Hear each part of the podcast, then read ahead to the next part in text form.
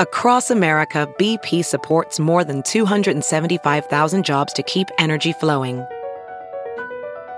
Jobs like updating turbines at one of our Indiana wind farms and producing more oil and gas with fewer operational emissions in the Gulf of Mexico. It's and, not or. See what doing both means for energy nationwide at bp.com slash investing in America.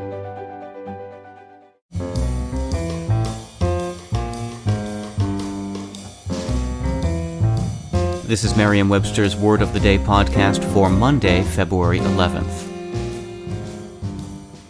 Brought to you by Merriam Webster's Collegiate Dictionary, 11th edition. Available from your favorite bookstore or online at www.merriam-webster.com.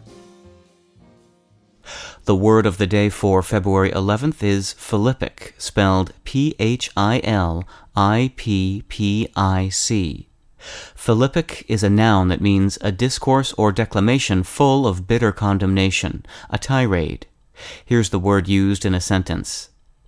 The columnist's most recent Philippic took the governor to task for her neglect of education reform in light of declining test scores throughout the state. In 351 BC, the Greek orator Demosthenes delivered a fiery speech warning his countrymen against the imperialistic designs of Philip II, king of Macedon, and chastising them for their timidity and inaction. In Greek, this and subsequent such speeches on the subject made by Demosthenes were known as Philippikoi logoi, literally speeches relating to Philip.